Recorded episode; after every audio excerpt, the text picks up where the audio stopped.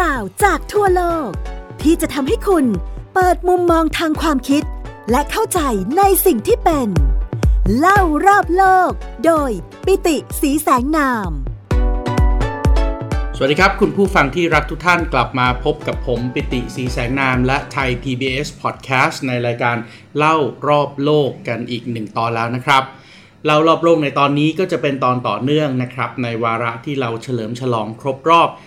240 ปี กรุงรัตนโกสินทร์นะครับ หรือว่าการสถาปนากรุงเทพมหานครของเรา ให้เป็นจุดศูนย์กลางของอำนาจในการบริหารจัดการ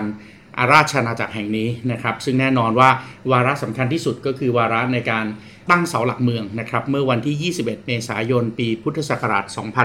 2325 นะครับ ปัจจุบันปี 2565 เราก็ ใช้กรุงเทพมหานคร หรือว่ากรุงรัตนโกสินทร์ของเราเนี่ยเป็นเมืองหลวงมาแล้ว 240 ปี คราวที่แล้วผมเล่าให้ฟังครับว่ากรุงเทพมหานครของเราไม่ได้เป็นเมืองใหม่นะครับ แต่ว่าอยู่มาก่อนหน้านั้นแล้วแหละแล้วก็เป็นเมืองท่าค้าขายที่สำคัญนะครับ โดยเดิมเนี่ยเราเรียกว่าธนบุรีสีสมุทรซึ่งประกอบด้วย 2 ฝั่งนะครับก็คือฝั่งตะวันตกของแม่น้ำเจ้าพระยา ซึ่งเรามักจะเรียกเรียกรวมกันว่าฝั่งทนนะครับแล้วก็ฝั่งที่เป็นฝั่งบางกอกนะครับหรือว่าฝั่งกรุงเทพมหานครที่อยู่ทางตะวันออกของแม่น้ำเจ้าพระยา พื้นที่ตรงนี้เป็น ปราการสำคัญนะครับเป็นสถานีสำคัญในเรื่องของการค้า และเมื่อมีการค้าระหว่างประเทศ ชุมชนในกรุงเทพมหานครเนี่ยก็ไม่ได้มีแต่ชุมชนชาวสยาม หรือว่าชาวไทยเท่านั้น แต่ว่ามันเป็นเหมือนกับสังคมพหุวัฒนธรรมครับที่คนต่างชาตินะครับชาวไทยเชื้อสายต่างๆนะครับรวมถึงคนต่างชาติจากทั่วทุกมุมโลกเนี่ยก็มาตั้งชุมชนแล้วก็ค้าขายกันด้วย ซึ่งแน่นอนนะครับว่าราชอาณาจักรไทยกับจีนเนี่ยก็มีความสัมพันธ์กันมาช้านานแล้วนะครับ เพราะฉะนั้นวันนี้เราจะคงมาพูดถึงเรื่องของชุมชนชาวจีนนะครับในกรุงรัตนโกสินทร์นะครับ เราพบนะครับว่ามีหลักฐานการค้าติดต่อระหว่างไทยกับจีนเนี่ยต่อเนื่องยาวนานมาตั้งแต่ก่อนสมัยกรุงศรีอยุธยานะครับ แล้วก็ในสมัยกรุงศรีอยุธยาเองเนี่ยนะครับก็มีถิ่นฐานของย่านของคนจีนอยู่ด้วยนะครับ นั่นก็คือแถวๆวัดพนัญเชิง วัดพนัญเชิงที่อยู่ตรงบริเวณที่อยู่ใกล้ๆกับป้อมเพชรนะครับใกล้ฝั่งตรงข้ามเกาะเมืองอยุธยานะครับ ถ้าเกิดว่าเราเดินทางเข้ากรุงศรีอยุธยานะครับ เกาะเมืองผ่านทางพื้นที่ที่เราเรียกว่าสะพานปรีดีนะครับ มองไปทางซ้ายมือเราก็จะเจอกับป้อมเพชรนะครับ แล้วก็ฝั่งตรงข้ามของป้อมเพชรก็คือวัดพนัญเชิง ตรงบริเวณนั้นแหละครับ มีห่วงซุยนะครับหรือว่าป่าช้าจีน แล้วก็ชุมชนของคนจีนเนี่ยต่อเนื่องยาวนานมาตั้งแต่ก่อนสมัยของกรุงศรีอยุธยาแล้วนะครับ เพราะว่าพื้นที่ตรงนี้ก็เป็นสถานีการค้าสำคัญ แต่แน่นอนนะครับว่าหลังจากเสียกรุงศรีอยุธยาครั้งที่2เนี่ยนะครับการค้าการลงทุนระหว่างประเทศมันก็หยุดชะงักลงไปช่วงหนึ่งนะครับ แต่ว่าถึงกระนั้นก็ดีนะครับในการสู้รบกันเพื่อที่จะรักษากรุงศรีตอนนั้น แล้วก็การกอบกู้ กรุงศรีอยุธยากลับมาใหม่ในนามของกรุงธนบุรีเนี่ยนะครับกลุ่มจีนอาสาเองนะครับก็ถือว่าเป็น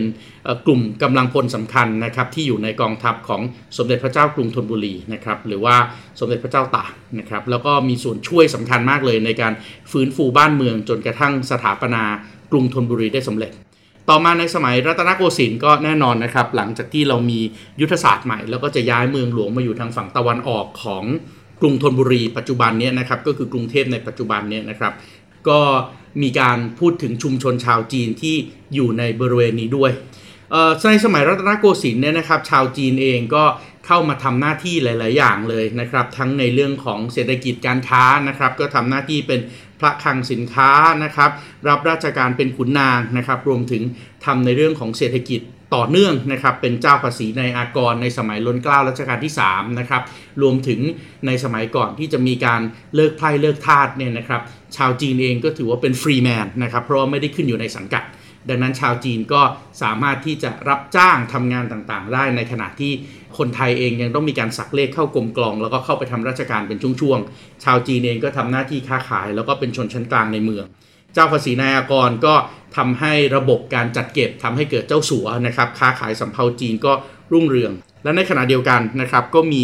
แรงงานชาวจีนจำนวนมากด้วยนะครับที่อพยพนะครับเมื่อเกิดความไม่สงบภายในประเทศจีน เมื่อเกิดปัญหาภัยพิบัติภัยธรรมชาติในจีนเนี่ยชาวจีนจำนวนมากนะครับก็อพยพมา อยู่ในประเทศไทยนะครับ โดยเฉพาะในห่วงเวลาระหว่างสมัยล้นเกล้ารัชกาลที่ 3 ถึงสมัยล้นเกล้ารัชกาลที่6เนี่ยนะครับก็มีชาวจีนเดินทางเข้ามาในจำนวนมากนะครับ หลายๆ คนก็อาจจะเคยได้ยินคำว่าเสือผืนหมอนใบถูกต้องไหมครับ ก็เดินทางจากจีนนะครับโดยเรือสำเภานะครับก็เรียกเรือหัวแดงเนี่ยมาขึ้นที่ท่าน้ำราชวงศ์นะครับ แล้วก็อยู่กันเป็นชุมชนชาวจีน เพราะฉะนั้นชุมชนชาวจีนในประเทศไทยเนี่ยมีการประมาณการกันครับว่าคนไทยเชื้อสายจีนจนถึงปัจจุบันนี้เนี่ย น่าจะมีราวๆ 20 ล้านคน จากประชากรใกล้ ๆ 70 ล้านคนของไทย โดยชาวไทยเชื้อสายจีนเนี่ยน่าจะแบ่งออกได้เป็น 5 กลุ่มหลักๆนะครับ ก็ยึดตามถิ่นที่มาจากประเทศจีนแล้วเข้ามาในประเทศไทย ประกอบไปด้วยชาวจีนแต้จิ๋วนะครับ กลุ่มนี้เองก็มาจากทางมณฑลกวางตุ้งชาวจีนฮกเกี้ยนนะครับ หรือว่าถ้าเป็นในจีนปัจจุบันก็คือฟูเจียน ชาวจีนจากเกาะไหหลำนะครับ หรือว่า คนจีนปัจจุบันเรียกเกาะไหหนานนะครับแล้วก็จีนกวางตุ้ง อันนี้ก็มาจากมณฑลกวางตุ้งนะครับแล้วก็อีกกลุ่มหนึ่งซึ่งมาจากเป็นกลุ่มชาติพันธุ์ที่อยู่ในมณฑลฮกมณฑลฟูเจียน แล้วก็มณฑลกวางตุ้งด้วยก็คือจีนแคะนะครับหรือว่าที่เรารู้จักกันว่าจีนฮากา ซึ่งแน่นอนว่าในประเทศไทยเราเองเนี่ยนะครับกลุ่มชาวจีนพ้นทะเลที่มีจำนวนมากที่สุดก็น่าจะเป็นกลุ่มชาวจีนแต้จิ๋ว จีนแต้จิ๋วเนี่ยนะครับเดิมเนี่ยก็อยู่ทางตะวันออกเฉียงเหนือของมณฑลกวางตุ้งนะครับมณฑลกวางตุ้งก็เป็นที่ราบกว้างใหญ่ แล้วก็มีแม่น้ำสำคัญก็คือแม่น้ำ Pearl River นะครับที่ไหลลงสู่ทะเลจีนตะวันออกนะครับแล้วก็เป็นเมืองท่าสำคัญ และด้วยความเป็นเมืองท่าสำคัญนะครับก็เลยมีเรือสำเภาเดินทางมายังเอเชียตะวันออกเฉียงใต้หลายประเทศเพราะนั้นคนจีนกวางตุ้งคนจีนแต้จิ๋วเนี่ยก็พบได้หมดเลยนะครับ ทั้งในไทยในมาเลเซีย สิงคโปร์ อินโดนีเซีย ฟิลิปปินส์ในสมัยอยุธยาในสมัยกรุงธนบุรีที่เป็นจุดศูนย์กลางทางการค้าเนี่ยแน่นอนนะครับว่าคนจีนเหล่านี้ก็เข้ามาทำการค้าด้วย แล้วก็ตั้งรกรากอยู่ตรงนี้แหละครับธนบุรีสินสมุทรแล้วก็บางกอกแต่แน่นอนว่าการค้าหลาย ๆ ครั้งก็หยุดชะงักลงเมื่อมีข่าวศึกสงคราม และแน่นอนเมื่อมีข่าวศึกสงคราม คนจีนเหล่านี้ก็ต้องการที่จะรักษาถิ่นที่อยู่ของตัวเองนะครับ ต้องการรักษาผลประโยชน์ทางการค้าของตัวเอง ดังนั้นคนจีนเหล่านี้ก็ ตั้งเป็นกองอาสานะครับแล้วก็ช่วยเหลืออยู่ในกองกำลังของสมเด็จพระเจ้ากรุงธนบุรีนะครับหรือว่าพระยาตากในตอนนั้นด้วย ดังนั้นกลุ่มจีนแต้จิ๋วเนี่ยบางทีเราก็เลยจะเรียกว่าเป็นกลุ่มจีนหลวง เพราะว่าเป็นกลุ่มจีนซึ่งได้รับการสนับสนุน แล้วก็ทำงานใกล้ชิดกับเบื้องพายุคนละบาโดยพื้นที่ที่กลุ่มจีนหลวงอยู่เนี่ยนะครับถ้าเป็นในทางฝั่งทนนะครับปัจจุบันก็จะอยู่ในพื้นที่ที่เรารู้จักกันในนามตลาดพลูตลาดพลูสมัยก่อนเนี่ยก็แน่นอนนะครับคนจีนเหล่านี้ก็ปลูกผักปลูกผักกาด ปลูกสวนพลูอีกกลุ่มหนึ่งนะครับก็ข้ามฟากของแม่น้ำเจ้าพยานะครับมาอยู่ในบริเวณที่ปัจจุบันเนี่ยก็คือแนวของพระบรมมหาราชวังวัดพระแก้ว เพราะฉะนั้นเมื่อมีการย้ายเมืองหลวงจากกรุงธนบุรีมาสถาปนากรุงรัตนโกสินทร์นะครับในปี 2325 เนี่ยนะครับก็เลยมีการย้ายนะครับกลุ่มคนจีนแล้วก็กลุ่มคนยวนนะครับที่อยู่ในบริเวณที่เป็นพื้นที่ที่ใกล้ ๆ กัน ตรงนี้นอกจากคนจีนคนยวนแล้วก็ คนจากเอเชียใต้นะครับ ตอนนั้นยังไม่ได้เป็นอินเดียหรอกนะครับ เป็นหลาย ๆ กลุ่มชาติพันธุ์ในเอเชียใต้ หรือว่าพวกแขกเทศพวกนี้นะครับออกจากพื้นที่ด้วยนะครับ แล้วก็สำหรับคนจีนเองเมื่อย้ายออกจากพื้นที่ที่เป็นพระบรมหาราชวังปัจจุบันก็ไปตั้งรกรากอยู่ในบริเวณที่เรารู้จักกันดีที่สุดนั่นก็คือถนนเยาวราช ถนนทรงวาดนะครับหรือว่าพื้นที่ที่เราเรียกว่าปัจจุบันนี้ว่าสำเพ็งนั่นเอง จีนต้าจิ๋วก็เลยมีชุมชนขนาดใหญ่นะครับ อยู่ในกรุงรัตนโกสินทร์แล้วก็เป็นย่านการค้าของชาวจีนพ้นทะเล ชาวไทยเชื้อสายจีน ต่อยอดมาจนถึงทุกวันนี้ แน่นอนนะครับว่าชาวจีนเหล่านี้เนี่ยนอกจากอยู่ในกรุงเทพมหานครแล้วนะครับ ชาวจีนต้าจิ๋วเนี่ยก็ยังอยู่ในมีชุมชนขนาดใหญ่อยู่ในเมืองที่เป็นหัวเมืองทางการค้าทางแม่น้ำกับอ่าวไทยเป็นจำนวนมากนะครับ อย่างเช่น ที่จังหวัดฉะเชิงเซาจังหวัดชนบุรีนะครับจังหวัดจันทบุรี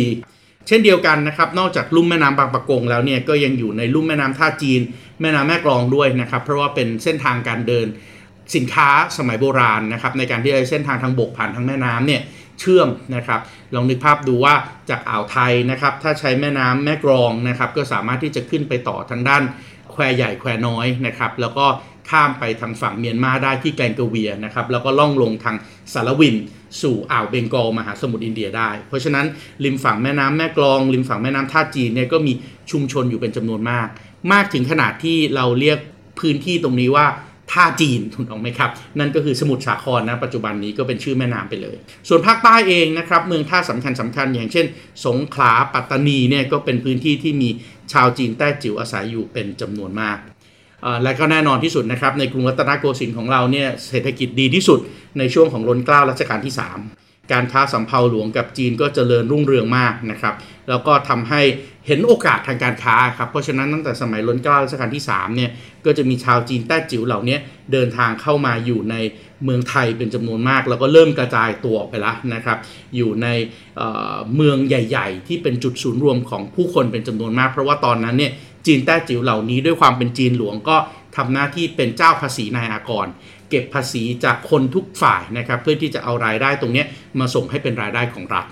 ดังนั้นหัวเมืองใหญ่ ๆ ที่มีคนจีนแต้จิ๋วอยู่เป็นจำนวนมาก แล้วก็สะสมทุนนะครับ เริ่มทำธุรกิจก็จะเริ่มทำไร่อ้อยทำโรงงานน้ำตาล รวมถึงทำโรงสีด้วย ก็อยู่ในพื้นที่ที่เป็นที่ราบภาคกลางที่มีคนอาศัยอยู่เป็นจำนวนมาก นั่นก็คือพระนครศรีอยุธยา อ่างทองลบบุรี สุพรรณบุรีนะครับแล้วก็นครปฐมกลุ่มนี้เองปัจจุบันก็ เป็นต้นตระกูลของเศรษฐีชั้นแนวหน้าของประเทศไทยเป็นจำนวนมาก ตัวผมเองเนี่ยก็เหล่ากงของผมนะครับ ก็ถือว่าเป็นเจเนอเรชันแรกเลยของตระกูลตัวเองที่เดินทางมาจากกวางตุ้งตรงแต้จิ๋วด้วยเช่นเดียวกันเป็นคนจีนแต้จิ๋วนะครับมาจากหมู่บ้านเหยี่ยวเพ้งนะครับก็เดินทางเข้ามาในประเทศไทยก็ในช่วงเวลานี้แหละนะครับ แล้วก็เริ่มต้นสร้างครอบครัวในประเทศไทยนะครับจากการค้าขายที่ท่าฉลอมท่าจีนที่จังหวัดสมุทรสาคร และแน่นอนคนไทยเชื้อสายแต้จิ๋วส่วนใหญ่นะครับ ถ้ายังมีอากงอาม่าเหล่าโจกงเหล่าโจม่าอยู่เนี่ยเรื่องหนึ่งที่พวกเราหลาย ๆ คนก็คงจะเคยได้ยินนะครับก็คือเพลงกล่อมเด็กครับ เพลงกล่อมเด็กของจีนแต้จิ๋วเนี่ยผมเชื่อว่าลูกไทยเชื้อสายจีนหลาย ๆ คนก็คงจะเคยได้ยินนะครับ เพราะฉะนั้นเดี๋ยวเราไปฟังเพลงกล่อมเด็กสุดคลาสสิกของจีนครับ เพลงนี้ก็เรามักจะเรียกกันว่าเพลงกล่องกิงก้องอ่ากล่องกิงก้อง อเชิญรับฟังครับอองอองเออองกิมก้องกิมก้องจอเหล่าเตีย อาบุงอาบูไหลตาเฮีย ตาผู้ผู้ชีตื้อตัวกล้วยวู ตัววูแซแบเกีย แบเกียแซเจงจือ เจงจือลองลองอีอาเสียถักจือหูกลวยขี้ไอคือแกทงตาเหงลี่ไอไล่แปะแปะกลัวใช้อีบุงบูแปะกลัวไล่เก่งหอ เก่งหอสิงห้วยจอบวงอี อองอองเออองกิมกองกิมกองจอเหล่าเตีย อาบุงอาบูไหลตาเฮีย ตาผู้ผู้ชีตื้อตัวกล้วยวู ตัววูแซแบเกีย แบเกียแซเจงจือ คุณกำลังฟัง เล่ารอบโลก โดย ปิติสีแสงนาม ทางไทย PBS Podcast เพลงกล่องกิงกองเนี่ยนะครับก็ถือว่าเป็นเพลงคลาสสิกมาก ๆ นะครับ ที่คุณทวดนะครับ คุณย่าคุณยายอากงอาม่าเนี่ยใช้ร้องเลี้ยงเด็กทารกที่อยู่ในครอบครัวคนไทยเชื้อสายจีน ตามประวัติแล้วนะครับ เพลงกล่องกิมกองเนี่ยนะครับถือว่าเป็นเพลงกล่อมเด็กพื้นบ้านของแต้จิ๋วนะครับ มีท่านผู้รู้นะครับเขียนไว้นะครับในนิตยสารศิลปะวัฒนธรรมนะครับนิตยสารศิลปะวัฒนธรรม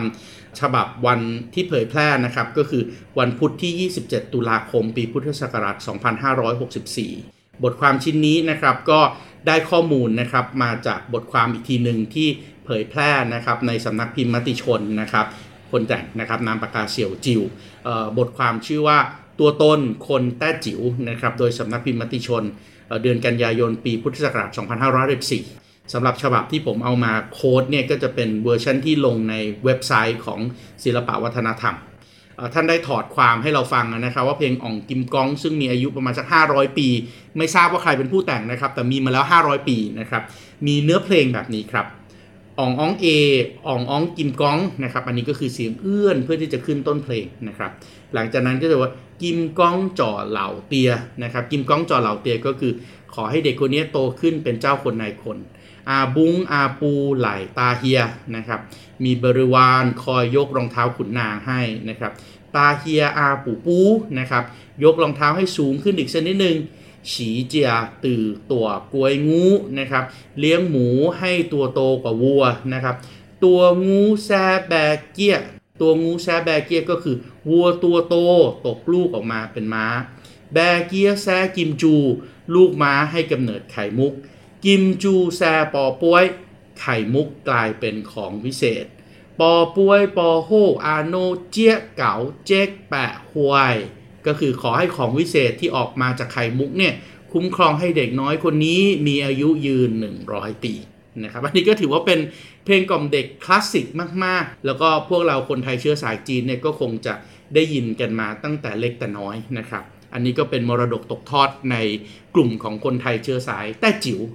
อีกกลุ่มหนึ่งซึ่งถือว่าเป็นจีนพ้นทะเลขนาดใหญ่ที่มีชุมชนขนาดใหญ่อยู่ในประเทศไทยด้วยก็คือชาวจีนฮกเกี้ยนครับ หรือว่าปัจจุบันก็คือมณฑลฟูเจียนทางฝั่งตะวันออกตรงข้ามกับเขตไต้หวัน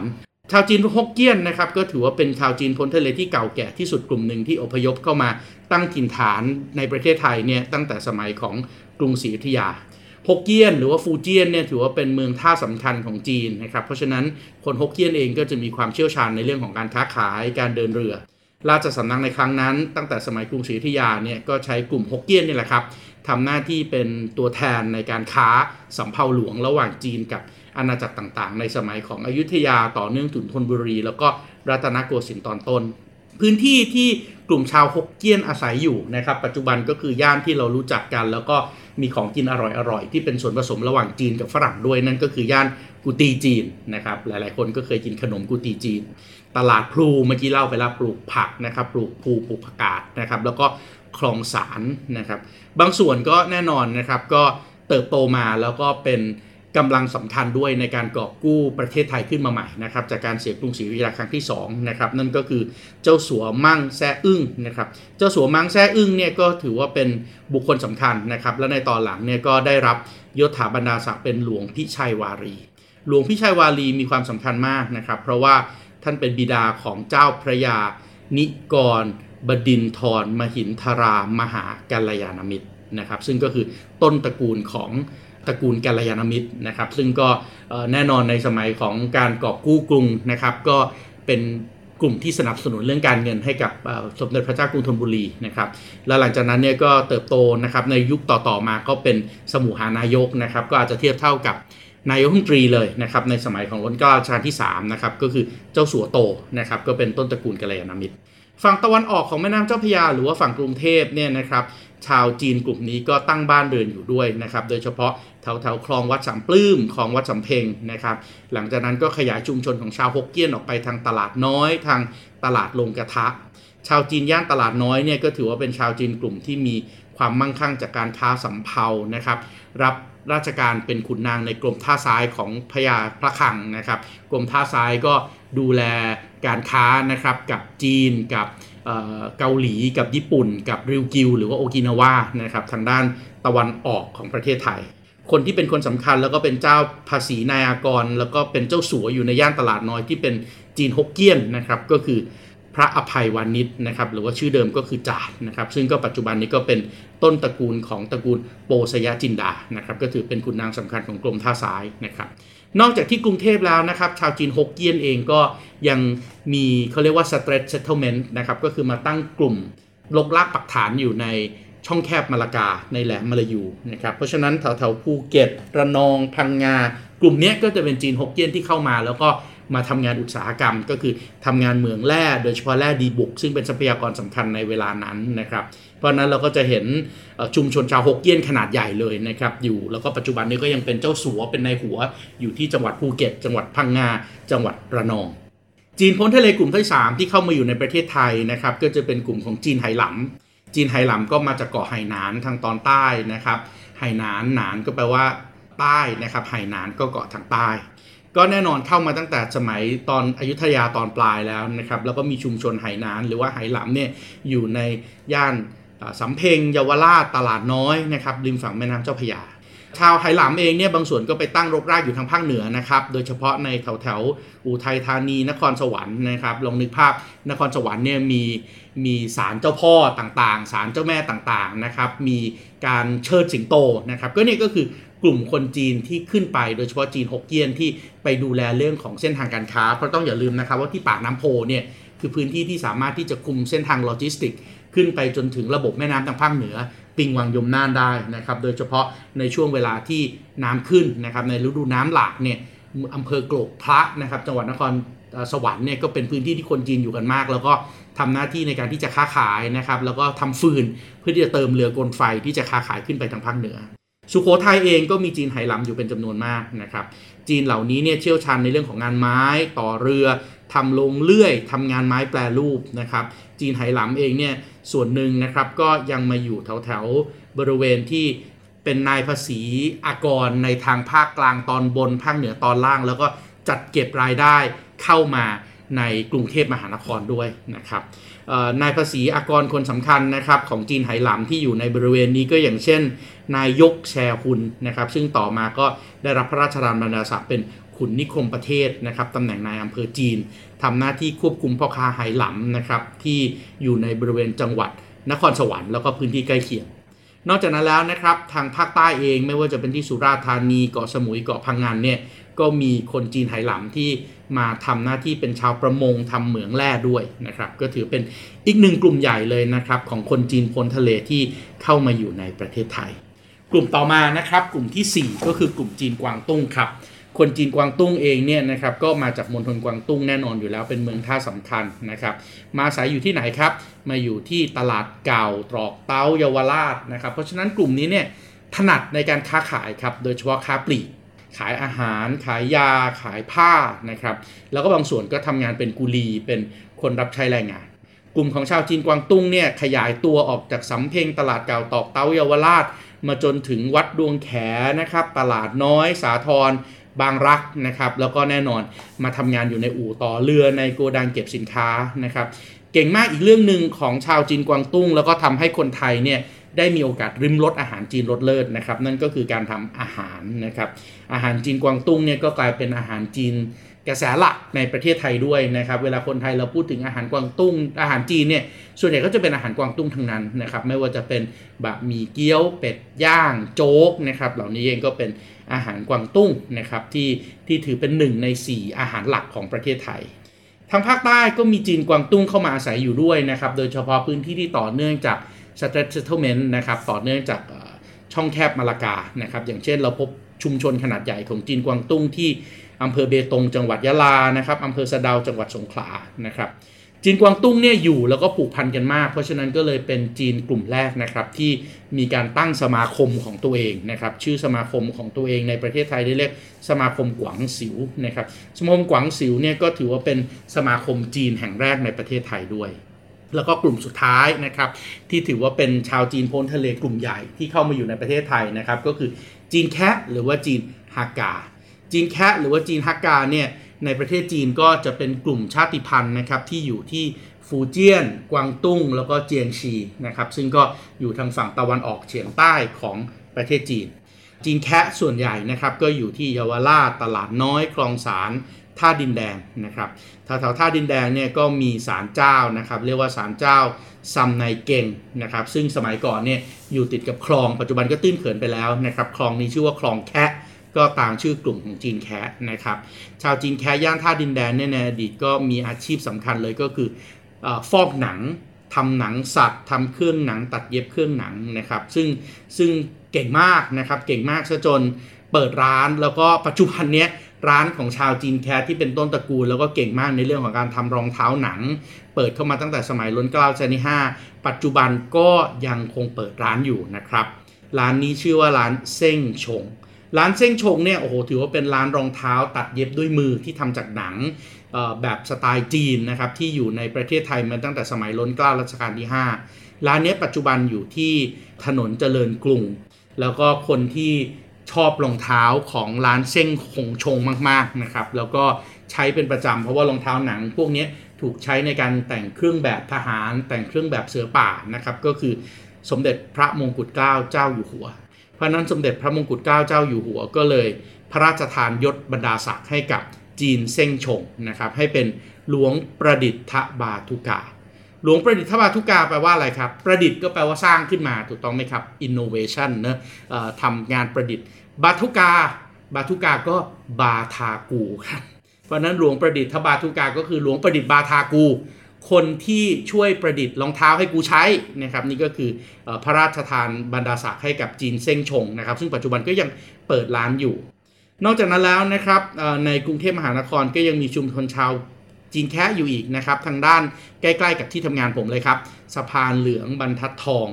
ชาวจีนแคะเองเนี่ยจากบรรทัดทองสะพานเหลืองเนี่ยนะครับเขาถือว่าเป็นกลุ่มแรกด้วยนะครับที่นำเอานวัตกรรมใหม่เข้ามาใช้ในประเทศไทยก็คือการทอผ้าแบบกี่กระตุก เพราะนั้นในการทอผ้าแบบกี่กระตุกในบริเวณถนนบรรทัดทอง ถนนเจริญเมืองเนี่ยก็เลยทำให้พื้นที่ตรงนี้กลายเป็นพื้นที่ที่เป็นแหล่งชุมชนในการที่จะทอผ้ายุคแรก ๆ ของประเทศไทยเลย แล้วก็หนึ่งในแหล่งชุมชนที่เอาผ้าทอตรงนี้ไปด้วยนะครับ แล้วก็พัฒนาต่อโดยฝรั่งนะครับ ก็คือชุมชนบ้านครัว ชุมชนอิสลาม ซึ่งอยู่ต่อไปจากถนนบรรทัดทองนี่แหละครับ ก็ติดตั้งกี่แบบนี้แล้วก็ใช้ผ้าไหมโดยสไตล์ของจิมทอมสันก็กลายเป็นที่มาของผ้าไหมชื่อดัง ผ้าฝ้ายชื่อดังของประเทศไทยในแบรนด์จิมทอมสันก็อยู่ในพื้นที่นี้หลังจากนั้นชาวจีนแคปพวกนี้นะครับก็ขยายโรงงานทอผ้าออกไปในบริเวณที่เป็นแถบปัจจุบันก็คือตลาดคลองเตย ตลาดปีนัง แล้วก็ย้ายออกไปจนถึงอำเภอพระประแดงจังหวัดสมุทรปราการนะครับ ปัจจุบันนี้ลงทอผ้าขนาดใหญ่เจ้าของส่วนใหญ่ก็ยังคงเป็นคนไทยเชื้อสายจีนที่บอกว่าตัวเองเป็นจีนฮักกาเป็นจีนแคะอยู่ภาคใต้ของเราก็มีชุมชนจีนแคะแล้วก็เก่งในเรื่องทอผ้าด้วยนะครับ อย่างเช่นที่หมู่บ้านภูมิเรียงนะครับทำผ้าไหมภูมิเรียงที่อำเภอชัยยา จังหวัดสุราษฎร์ธานี มีชุมชนชาวจีนแคะฮักกาอยู่ที่เกาะยอ ภาคใต้เนี่ยก็แน่นอนนะครับทำในเรื่องของทำเหมืองแร่นะครับขุดคลองนะครับก่อสร้างงานรถไฟนะครับแล้วก็ทำงานหนักอยู่ในพื้นที่ทางภาคใต้นะครับ เพราะฉะนั้นประเพณีแห่เจ้าพ่อเจ้าแม่ต่างๆนะครับการเข้าทรงกินเจเนี่ยก็อยู่ในชุมชนเหล่านี้แหละนะครับที่เกิดขึ้นในทุกๆปีนะครับตั้งแต่วันขึ้น 1ค่ำถึงวันขึ้น 9ค่ำเดือน 9 ประเพณีกินเจก็จะเป็นประเพณีอยู่คู่กับคนจีนมาโดยตลอด ซึ่งแน่นอนครับ ย่านคนจีนที่สำคัญที่สุดก็คือสำเพ็งนะครับหรือว่าถนนเยาวราชนะครับถนนเยาวราชเป็นถนนสั้นๆนะครับแค่ 1.5 กิโลเมตรเท่านั้นเองนะครับแต่ว่าก็ถือว่าเป็นถนนที่เป็นชัยนาทาวที่มีสีสันมากที่สุดแห่งหนึ่งของประเทศไทยด้วยนะครับถนนเยาวราชเนี่ยสร้างขึ้นในสมัยของพระบาทสมเด็จพระจุลจอมเกล้าเจ้าอยู่หัวนะครับแล้วก็เป็นถนนที่ 1.5 กิโลเมตร แต่ใช้ระยะเวลาในการก่อสร้างยาวนานมากนะครับเพราะว่า มีปัญหาในเรื่องของการเวรคืนที่ดินนะครับในอดีตเนี่ยเรายังไม่เวรคืนที่ดิน เราไม่เข้าใจเรื่องเวรคืนที่ดินครับ แล้วก็ลนกล้าชานิห้านี่ก็ยืนยันด้วยนะครับ ว่าที่ดินที่จะเวรคืนมาทำถนนเนี่ยไม่ว่าจะเป็นของคนต่างชาติหรือคนไทยจะต้องจ่ายค่าเวรคืนให้เท่ากัน ไม่ใช่ให้สิทธิ์ชาวต่างชาติ คนจีน คนต่างชาติฝรั่งมากกว่าให้สิทธิ์กับคนไทย โดยคนที่ทำเรื่องนี้สำเร็จแล้วก็เป็นผู้ออกแบบถนนเยาวราชนะครับก็คือ ในสถาปนิกแห่งสยามนะครับในสถาปนิกแห่งสยามก็คือสมเด็จพระเจ้าบรมวงศ์เธอเจ้าพระยากรมพระยานริศรานุวัติวงศ์ท่านเองเนี่ยถือว่าเป็นคนทำ mega project นะครับเขาเรียกว่าโครงการถนนอำเภอสำเพ็งเป็น macro project ขนาดใหญ่เพื่อที่จะเปิดพื้นที่การค้า พื้นที่การคมนาคม ระบบโลจิสติกส์นะครับ ตอนนั้นเองเนี่ยกรมพระยานริศเนี่ยนะครับก็วางแผนแล้วก็สร้างถนนในกรุงเทพมหานครถึง 18 สาย ถนนสายสำคัญสำคัญนะครับที่คู่กันกับเยาวราช ก็อย่างเช่น ถนนจักรวรรดิถนนราชวงศ์ถนนอนุวงศ์นะครับแล้วก็ถนนทรงวาด ถนนทรงวาดนี่ก็ถือเป็นอีกหนึ่งสายนะครับที่คู่กับถนนเยาวราชเลย แต่ว่าอยู่ทางริมน้ำมากกว่า แล้วก็เป็นที่อยู่ของชุมชนคนจีนขนาดใหญ่ด้วยนะครับถนนทรงวาดที่ชื่อทรงวาดเนี่ยก็เป็นเพราะว่าจากแผนของกรมพยานริศเนี่ยนะครับล้นเกล้ารัชกาลที่ 5 ก็เป็นคนเอาแผนที่นี้มาแล้วก็ทรงวาด ถนนขนานกับเยาวราชเพิ่มเข้าไป เพื่อให้เป็นถนนที่อยู่ตรง waterfront ติดกันกับกับท่าเรือต่างๆ อย่างเมื่อกี้ที่ผมเล่าไปแล้วว่าท่าเรือหัวแดงเรือสำเภาที่ค้าขายระหว่างจีนกับไทยเนี่ยก็จะมาขึ้นที่ท่าน้ำตรงนี้แหละ ที่เรียกว่าท่าน้ำราชวงศ์เพราะฉะนั้นปัจจุบันนี้บริษัทยักษ์ใหญ่ที่ถือว่าเป็นบริษัทน่าจะขนาดใหญ่ที่สุดหนึ่งในท็อป 5 ของประเทศไทยนะครับ ก็มีจุดกำเนิดอยู่ตรงนี้แหละครับ เจ้าสัวเจริญโภคภัณฑ์นะครับ หรือว่าเครือ CP บริษัทเจี๊ยไตนะครับที่นำเข้าส่งออกพืชผลทางการเกษตรนะครับปุ๋ยนะครับแล้วก็วัตถุดิบทางการเกษตรมเมล็ดพันธุ์เนี่ยก็ค้าขายแล้วก็เกิดธุรกิจได้ตรงบริเวณนี้แหละครับถนนสงวาดแล้วก็เยาวราช อันนี้ก็ถือเป็นชุมชนชาวจีนนะครับที่อยู่กันหนาแน่นนะครับมีโรงเรียนนะครับอย่างเช่น โรงเรียนเผยอิงนะครับมีท่าเรือนะครับมีชุมชนขนาดใหญ่มีวัดมีศาลเจ้า ก็วันนี้เราจบชุมชนชาวจีนนะครับ ผมขอลาไปเลยในพอดแคสต์นี้นะครับ พบกับผมและเรื่องราวของชุมชนชาวต่างชาติในเกาะรัตนโกสินทร์ในกรุงเทพได้ใหม่ ในตอนต่อไปครับ สวัสดีครับ ติดตามรับฟังรายการ เล่ารอบโลก ได้ทางเว็บไซต์และแอปพลิเคชันไทย PBS Podcast และติดตามความเคลื่อนไหวรายการได้ที่ สื่อสังคมออนไลน์ไทย PBS Podcast ทั้ง Facebook Instagram YouTube และ Twitter